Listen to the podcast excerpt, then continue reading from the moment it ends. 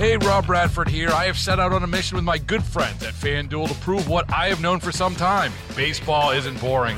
Now I have a daily podcast to prove it with some of the most notable people in the baseball world screaming baseball isn't boring from the mountaintops or at least agreeing to come on our show. Players, managers, GMs, and yes, even the commissioner of baseball, Rob Manfred. It has been a constant wave of baseball's most powerful voices. So join the revolution, subscribe, and soak in Baseball Isn't Boring. Listen on your Audacy app or wherever you get your podcast. You'll be glad you did. Local people, local stories. This is the All Local from 1010 Wins. I'm Bud Mishkin, and these are today's top local stories. Chaos in an MTA bus in lower Manhattan yesterday.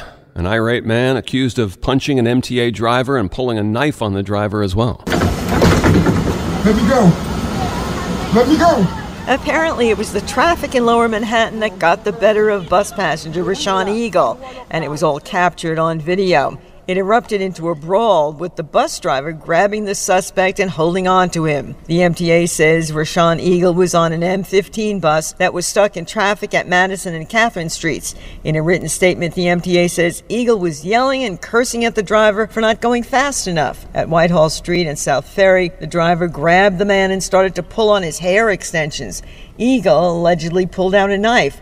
No indication if the driver was cut or not, though, but the driver held on to the suspect until the police arrived. The suspect was arrested and charged with assault. Carol D'Auria, 1010 wins at 92.3 FM. Have another donut is a great line from a post game from a Devils hockey game almost 40 years ago. But in Suffolk County, police are cracking down on donuts, not the edible type the driving type. Police say they were monitoring several areas because of community complaints when they came upon a crowd in Melville just after 10 o'clock Saturday night.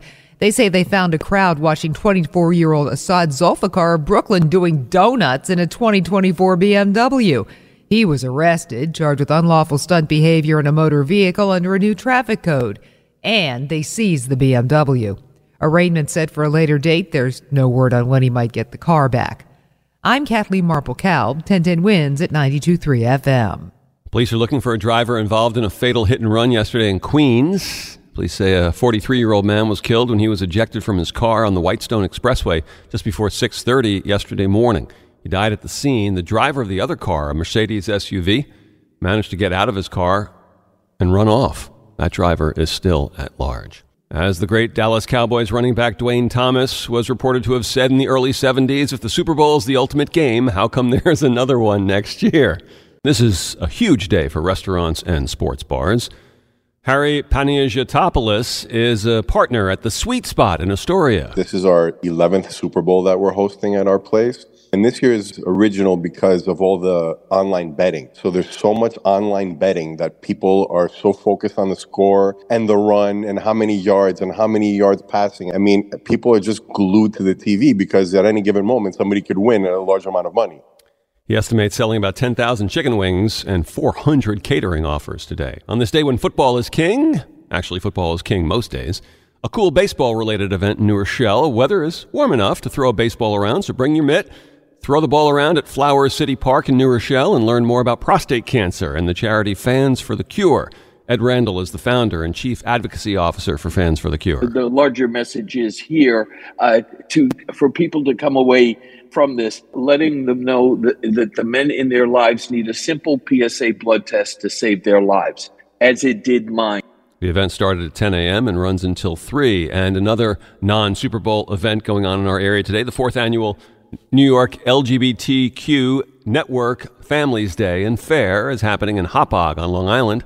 David Kilmnick is the founder and president of the LGBT Network. It's really a special day that brings together so many different families that live across Long Island that may not get to see each other because Long Island is just so large. And it really gives that sense of community, that sense of love, and sends a message to all the kids that are there is like, hey, look, there's a lot of other families like myself. The event is being held at the LGBT Network Hauppauge Center and runs until 3.